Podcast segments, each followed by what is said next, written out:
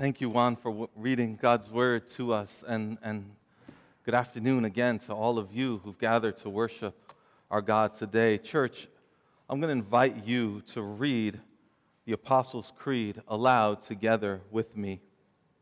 Now, if you, if you can't affirm these words that we're projecting, don't feel pressure to read aloud. Feel free instead to silently contemplate these words. But if you do believe them, let's declare them together. Even, even if your faith is weak.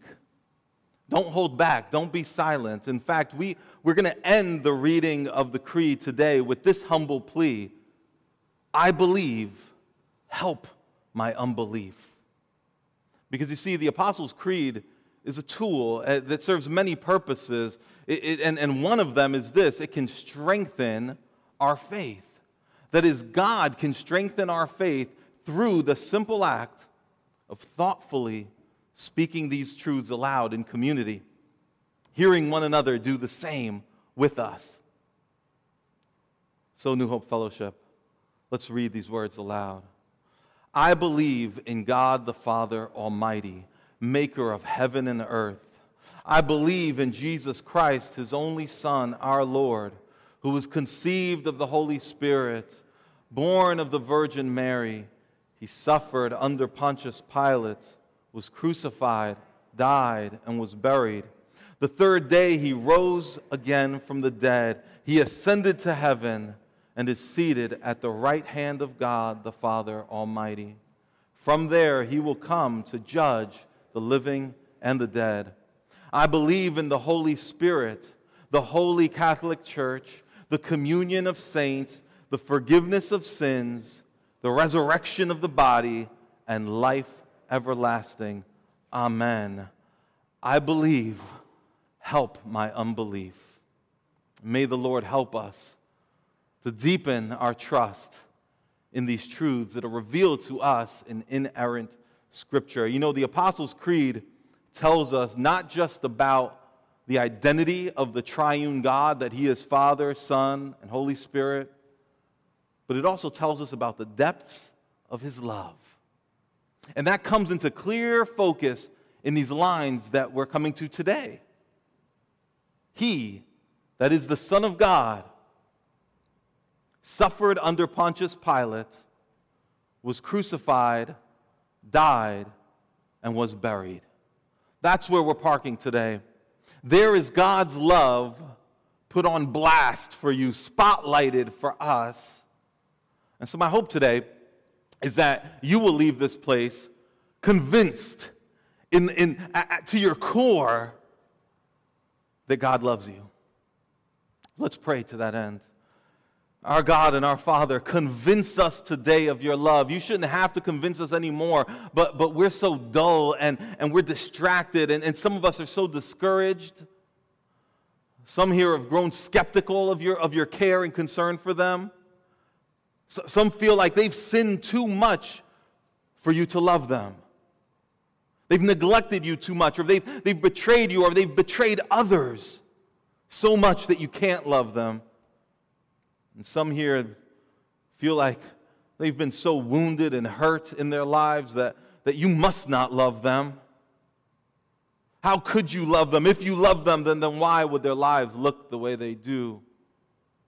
Lord, confront us with your radical Hesed love, that, that binding forever covenant commitment, and move us to trust you, to give up on chasing other loves to confess all of that with you, with, to, to, to confess all of that to you with, with confidence that you will welcome us, openly welcoming us, and you will rescue us from ourselves. Amen. We're going to unpack those lines of the creed in just four parts today. First, he suffered under Pontius Pilate, then he was crucified, and then he died, and lastly, he was buried. He suffered under Pontius Pilate, the creed tells us of Jesus. Now, suffering in the life of Jesus began long before he ever met Pilate. After all, it, to be born in a, a poor Jewish family in Roman occupied Palestine meant to be born into a life of suffering. It came with the territory. But his suffering only compounded as he got older. He experienced suspicion and rejection from his family members. Later, he experienced suspicion and opposition from people with, with religious authority. He was seen as a threat to them, and, and so they aimed wild accusations at him, trying to undermine him at every step. And then throughout his life, this man faced more powerful temptation than any of us has ever felt. He shared in the sufferings of those that he encountered. throughout his life, he faced opposition and eventually betrayal from his closest friends, abandonment from his closest friends. He was dragged by a crowd into the presence of, of this corrupt council made up of high priests and elders and scribes. These were, these were the most powerful people in his community. And he was dragged into their presence to be assaulted and condemned under the guise of a trial, but it really wasn't a trial. And then all this time, he knew that their goal was to kill him. And all of that, and much, much more, is captured in what 2 Timothy 2 3, which we looked at last week, calls the sufferings of Christ Jesus. All that and much more. And all of that happened before he was ever dragged before this man, Pontius Pilate, who we just read about. This Roman governor who would eventually hand Jesus over to be whipped, torn apart, and then executed. That's what Juan just read to us about from Matthew 27. And then the verses that follow that section, they tell us that, that Pilate's soldiers, they stripped Jesus. They, they put a scarlet robe on him. They, they put a crown made of twisted thorns on his head and, and a reed in his hand. And, and at this point, it was all about humiliation. He claimed to be king, so they dressed him up like a clown king. And they bowed before him, laughing, connecting punches to his head, spitting on him. It was all about humiliation. In fact, some historians believe that based on the kind of, this may sound kind of tangential, but based on the kind of shrubs and trees that grow around that area where Jesus was crucified, it's very likely that the crown of thorns that was put around his head doesn't exactly look like what we imagine it looks like. We think of like a thin, a thin kind of vine looking thing with thorns, long thorns poking out around it and, and it's pressed on his head and it caused him to bleed. That's what we often think. But the fact is that trees like that and shrubbery like that doesn't seem to grow in that area. And some believe that what happened there was something altogether different. There is a particular kind of plant that grows in that area that has these long thorns, thorns that can be over a foot long. And some believe that what happened was they took those thorns, long thorns, and twisted them together into a crown to put on his head. The reason I mention that is because it may have been less about making him bleed and feel pain, and it may have been more about just dressing him up like a clown king. A ruler would wear perhaps a, a crown of green leaves, a wreath on his head to denote honor. They put this crown of thorns, thorns were a sign of the curse, a sign of death they put him on his head. They put it on his head. Said, "This is the kind of king you are, king of death, about to go die, the king under a curse."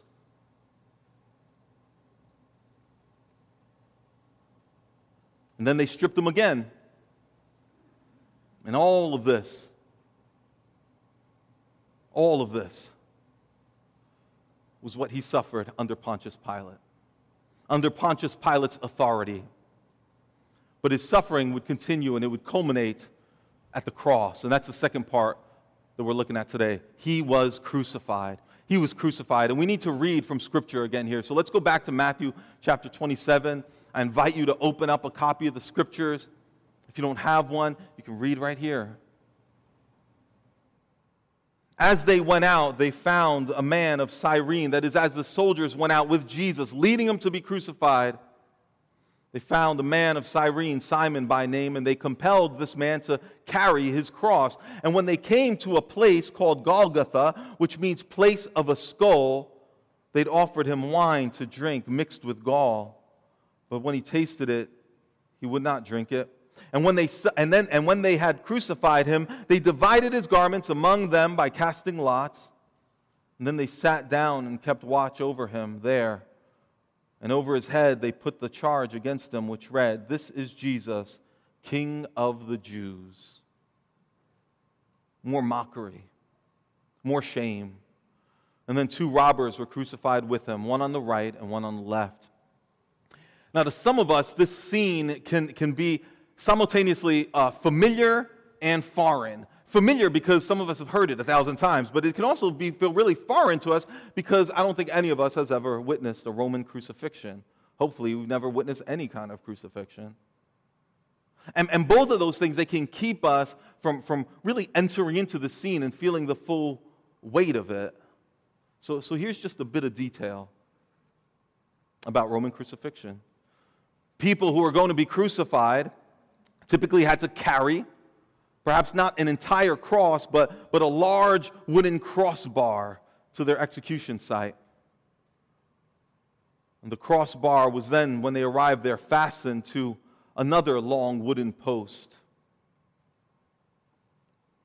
And soldiers would hold the victim's arms down or, or, tie them down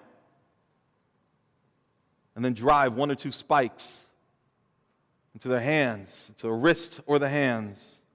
And then they drive one or two spikes into their feet.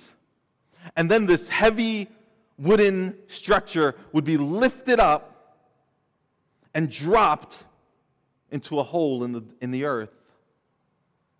And there the victim would hang. Now, these crosses were smaller than what we've seen in paintings. I don't think we need this quite yet, but they, they, these crosses are smaller than what we've seen in paintings. They were actually probably 10 to 12 feet in length. And so when they dropped it down into that hole, the crucified victim would, would stand, hang perhaps just one or two feet above eye level, right about here, so that passersby could look them in the face, spit in their face, hurl insults at them. They were close enough to hear the, the gasps and the groans of the hanging victim. Stray dogs could come along and reach the feet of the crucified victims. Listen to what scholar Benjamin Myers says, and we'll read this quote. In the Roman Empire, crucifixion wasn't only about death, it was about public disgrace. The problem with getting yourself crucified wasn't just that it would kill you, but that it would humiliate you at the same time. Now, modern readers of the New Testament, that's us, we might assume that the worst thing about crucifixion was the physical suffering.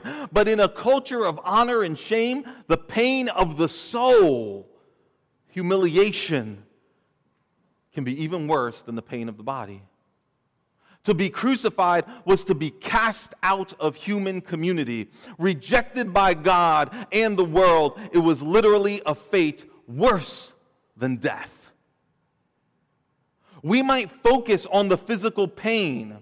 Movies about the crucifixion focus on the physical pain, and the physical pain was intense and real. But the scriptures don't seem to focus on the physical pain. The scriptures seem to focus more on the shame.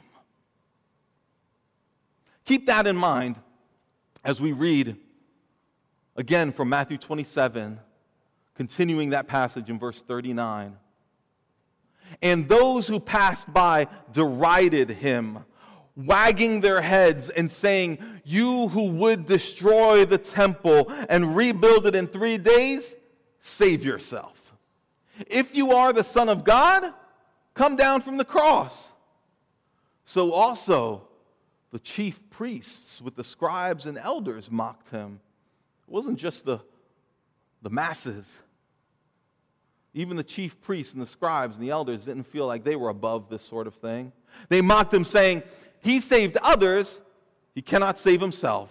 He's the king of Israel. Let him come down from the cross and we will believe him. He trusts in God. Let God deliver him now, if he desires him.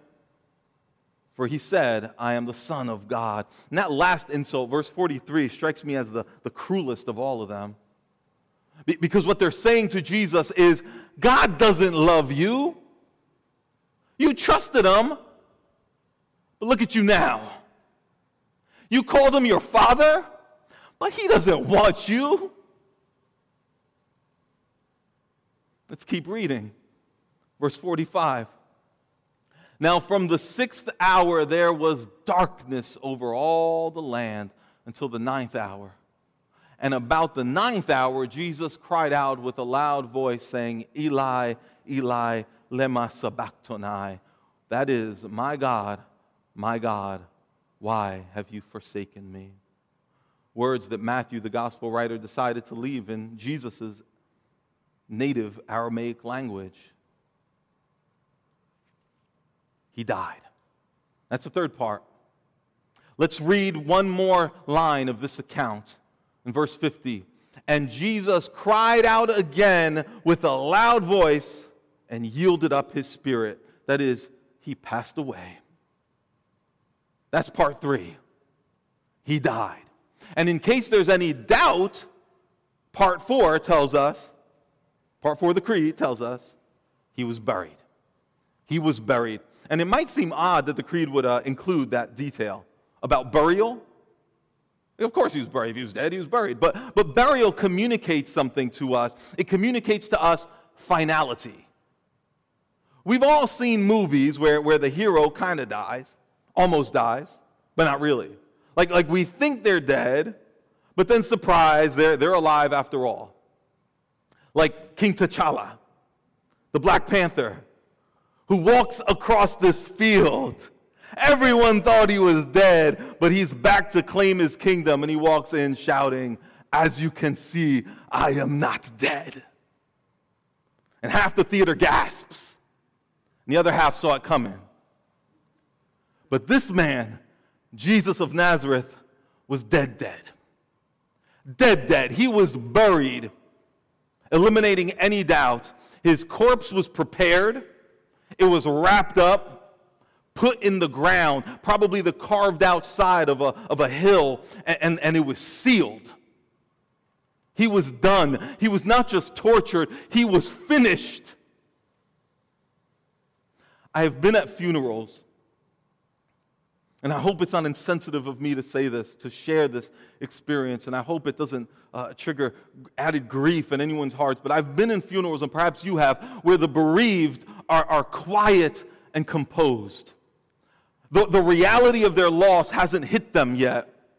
But when the casket of their loved one begins to descend into the ground and, and, and it's lowered and, and the ceremonial dirt is thrown on top of that coffin, that's when reality hits. That's when mourners see the body being swallowed up by the earth, that, that emotional dam breaks and, and waves of sorrow pour forth in, in a flood of grief. Because there's a finality to burial. You know it's over. As the earth swallows the body of the one you love. And so it was for Christ. He was buried, and so were all the hopes of his followers with him for a season, just a weekend, until hope would burst forth once again when he exited that tomb. But that's next week's sermon. Today we dwell here. He was buried. The cell door slammed shut on Jesus, the condemned sinner. I wonder if anyone is thinking, you, you said we would look at the love of God today, and all we've seen is pain and horror. Where's the love? Where's the love? Well, maybe you see it already. We're going to see it. And in order to see it, we have to ask the question why all this suffering? Why the injustice and the shame and the death? Just a few days earlier, before all this happened,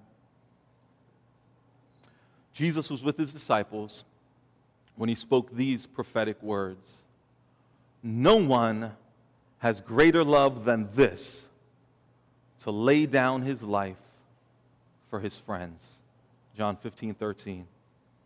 He said those words, and I say prophetic because it's exactly what he would do lay down his life. Not just at the cross, but on that long road to the cross. In a sense, he was already laying down his life when he spoke those words to his disciples as he walked down that long path through ridicule and beatings and suspicion and accusations and humiliation and then finally death. All along the way, Jesus was laying down his life. He was allowing himself to experience the pain silently, opening himself up to all of it. Why? because no one has greater love than this. For centuries, God had told his people that sin always leads to suffering in this world and in eternity. He had told his people through centuries that it always leads to loss and destruction. Sin results in the just wrath of God and separation from God, eternal death. And tragically, we didn't listen. We're all guilty of sin. That's why the world is such a mess. We are the problem, folks. The problem is not out there. It's not other people. It's not the other party. It's not the people of other religions that are the ultimate reason for the mess that we're in. We are the mess. Humanity, it's us. Our Creator told us, Love the Lord your God with all your heart, soul, mind, and strength, and love your neighbor as yourself. And we haven't done either of those very well. And what's it gotten us? At the global level, it's gotten us atrocities of every sort fractured societies, suffering, disease. And what's it gotten us personally? It's gotten us broken relationships, shame over our failures, wounds that we are feeling, and wounds that we're dealing out to others. But ultimately, our sin has left us separated from God and deserving His judgment. It's what God told us would happen all along. But God, but God, being rich in mercy, because of the great love with which He loved us, He entered this world as a man, Jesus of Nazareth, who suffered under Pontius Pilate, was crucified, died, and was buried for us in our place. And in his suffering and death, we find acceptance with the God that we rejected and have rejected again and again and again. Matthew tells us that in the moment when Christ gave up his spirit, the curtain in the temple was torn. We sang about it. Curtain torn in two. That curtain represented the, the barrier between God and humanity, between His holy presence, the full experience of His love eternally, and us, a sinful people. And in Christ's death, the automatic result of his death is that that curtain, the symbolic barrier, was torn to tell us that the real barrier was broken down we now can find welcome with God. It, it's, it's through Christ's act of love on the cross that we, the barrier is broken so that we can experience even more love from God.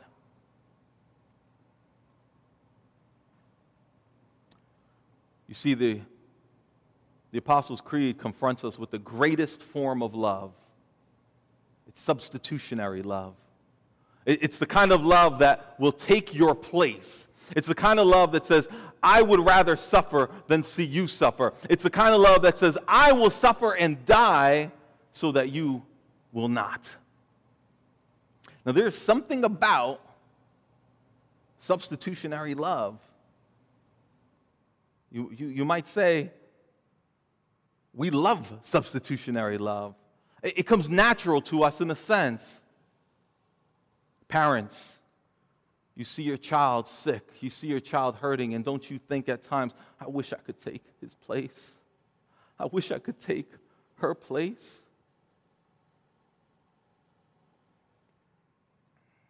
Ryan Miller, former pastor here at New Hope Fellowship, some of you may know, he and his family have gone through intense suffering because of the, the illness of their son.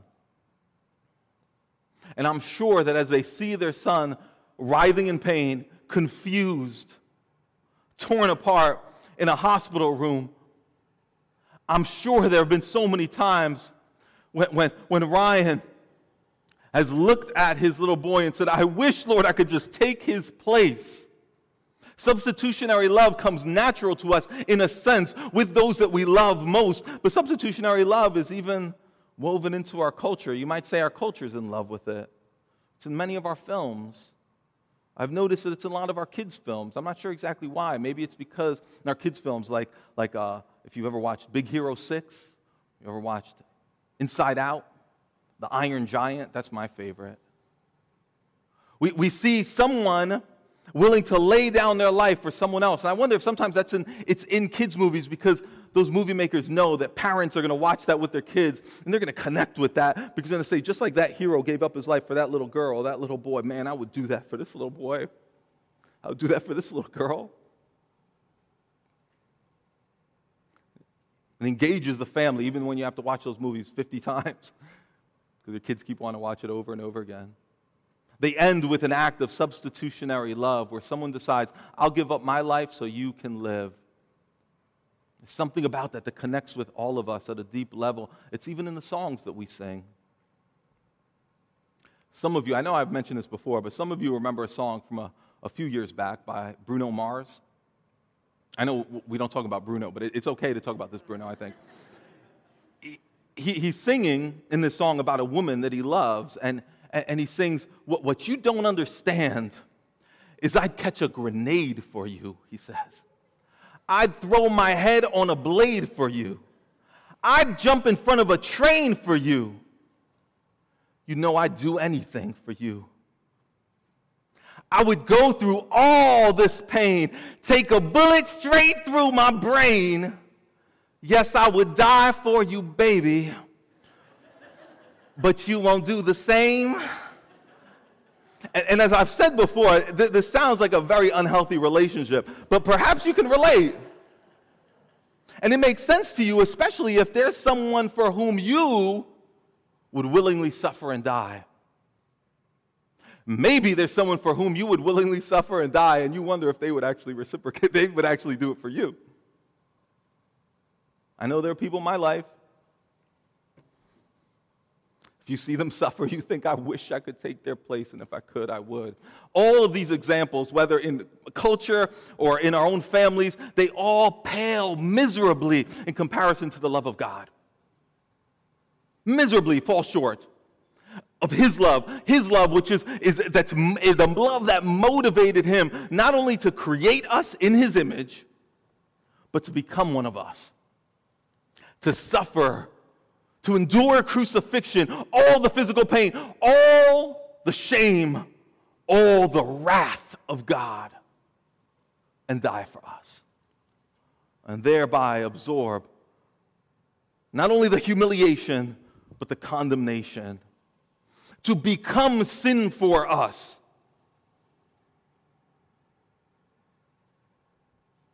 This is love. And everything else is just a pale copy. Everything else is a is derivative of it, it's a faint copy of it. Some of you may have been brought up to believe that Jesus died so that God could love you. God didn't love you, but Jesus died to make God love you. No, Jesus did not die to make God love you, He died because God loves you. He was motivated by love to send Christ, and Christ was motivated by love to come. That's why Ephesians 2, which I quoted earlier, says it's because, because of the great love with which He loved us that He had mercy on us and that Christ came and gave us new life. 1 John 4:10 says love consists in this not that we loved God but that he loved us and sent his son. He didn't send his son so he could love us. He loved us and therefore sent his son to be the atoning sacrifice for our sins that means that before the atonement had been made God is loving us and in love makes the atoning sacrifice to rescue us. Romans 5 8 is, is, is perhaps even more crystal clear on this. But God proves his own love for us in that while we were still sinners, that is, still enemies of God, still rejecting God, we were still outsiders, we were unholy, Christ died for us. Then. John Stott, in a fantastic book called The Cross of Christ, I recommend to all of you on the crucifixion, he says these famous words For the essence of sin is man substituting himself for God, while the essence of salvation is God substituting himself for man. You see what he's saying? We have all put ourselves where only God deserves to be. That's the essence of sin. We put ourselves where God deserves to be, at the center of our lives at the center of everyone else's life. We put ourselves in the place of authority over ourselves and others. We, we put ourselves in the place of worship. And in response, what does God do? He sacrificed himself for us. He put himself where only we deserve to be in the place of condemnation, in the place of shame, in the place of suffering, crucifixion, death, and burial. So I want to end today with, with asking you a question, an application question. I'll ask it in a couple of different ways. How are you responding to God's love? How are you responding to God's love? Some of you have heard about God's love for a long, long time. What are you doing with it? Let's be honest. Let, us be straight about this. When, when you neglect or, or you reject Christ and his gospel, you are not just rejecting or ignoring a set of claims. It's more than that. You see, it, when you look at the Apostles' Creed, for instance, and you say, I don't think I buy into that, that doesn't seem really relevant for me right now. What you're doing is not just rejecting a set of propositions, what you're doing, in fact, when you reject or ignore the gospel, is you're ignoring and rejecting the one who loves you more than anyone will ever and can ever love you. More than that, you're rejecting the one whose love is able to rescue you, to give you safety and security forever. You're walking past him, not walking past an old creed that may mean little to you, you're walking past the one. You're walking past Jesus. You're stiff arming him, perhaps, walking away from him. So ask yourself, why? Why am I doing that? Why would I do that? Why am I pushing away the God who made me? He was willing to become like me, to suffer and die for me. Why? We spend our lives chasing love, don't we? We all do, of one sort or another. We lose sleep at times wondering, why don't they appreciate me? Why don't they look at me? What, what can I do to make him want me?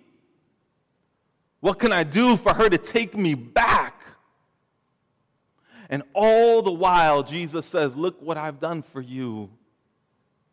If you'd only give up the chase, and trust yourself to me, Savior, King, and Lord. So, how are you responding to God's love? Are you neglecting it? Apathetic about it? Or are you doubting his love for you? Do you look at what you're going through in your life right now and you think, he must not love me? If he loved me, I wouldn't be experiencing all this. I wouldn't be suffering like this. Look, they doubted God's love for Jesus on the cross, didn't they? He looked abandoned. But in that very moment, father and son were united, united in the carrying out of their plan to rescue us. And if you've entrusted your life to Jesus, know that what, what he experienced there guarantees that whatever you experience here and now, that suffering, it's not going to crush you. It's not going to be the end for you. Not the end of your story. He experienced ultimate suffering so that what you experience here and now will only prepare you and shape you to enjoy the blessedness He has for you eternally, stored up. And even in the suffering that you experience here, it's an opportunity to experience more of His power, His nearness, His love in the middle of that suffering. So, how are you responding to God's love? Are you doubting God's love because you feel like you don't deserve it? Know this God is not naive. Sometimes we see people falling head over heels into love with someone else. We're kind of like, okay, let's give this a few weeks and see what happens, right? We, we're, we're like, this person's just a little naive. They're walking, right? Fools rushing, right? Fools rushing to love. God's no fool. He's not naive. He knew what he was getting into with you. He was aware of the ways that you would dishonor him and disobey him.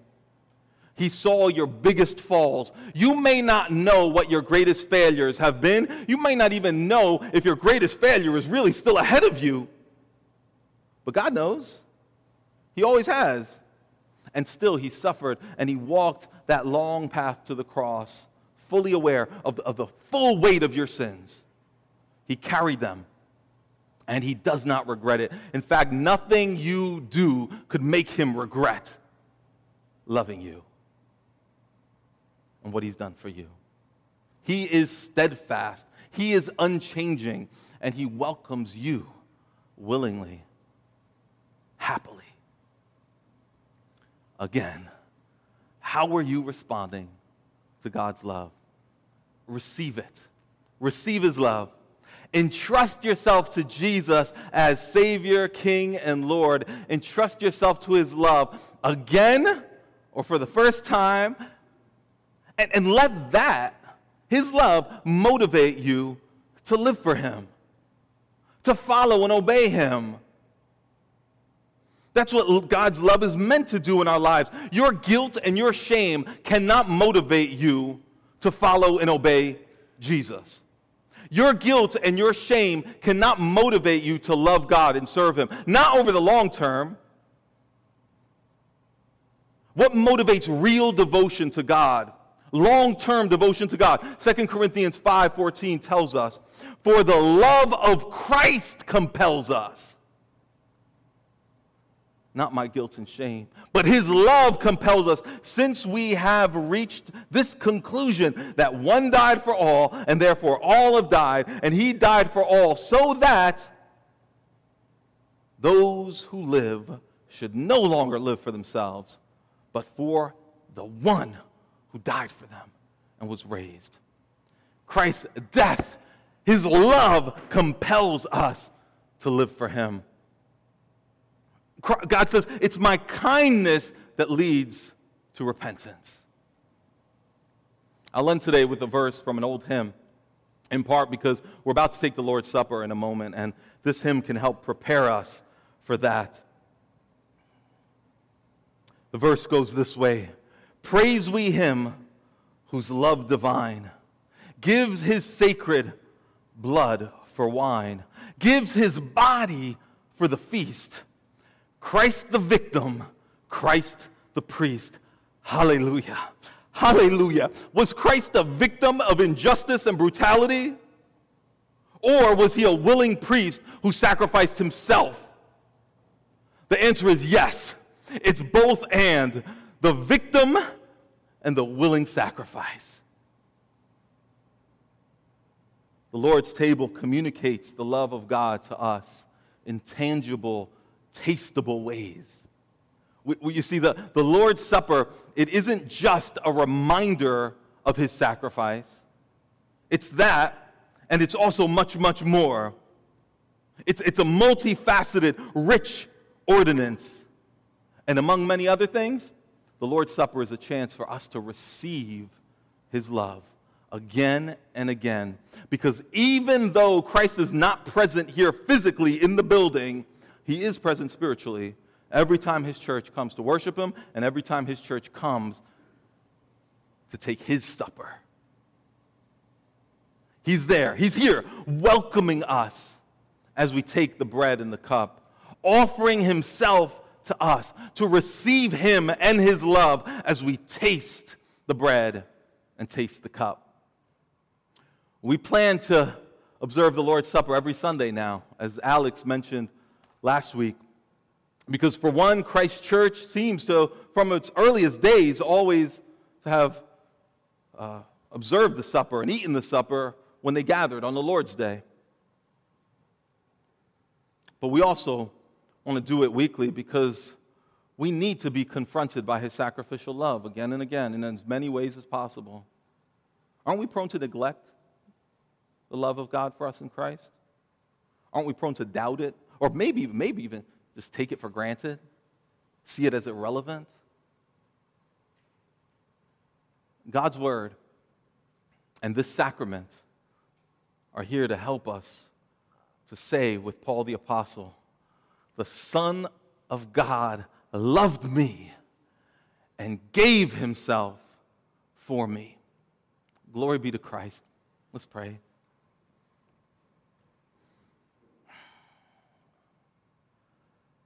Lord, soften our hearts and enliven our minds to receive the great love that you've shown us, that you continue to pour out towards us.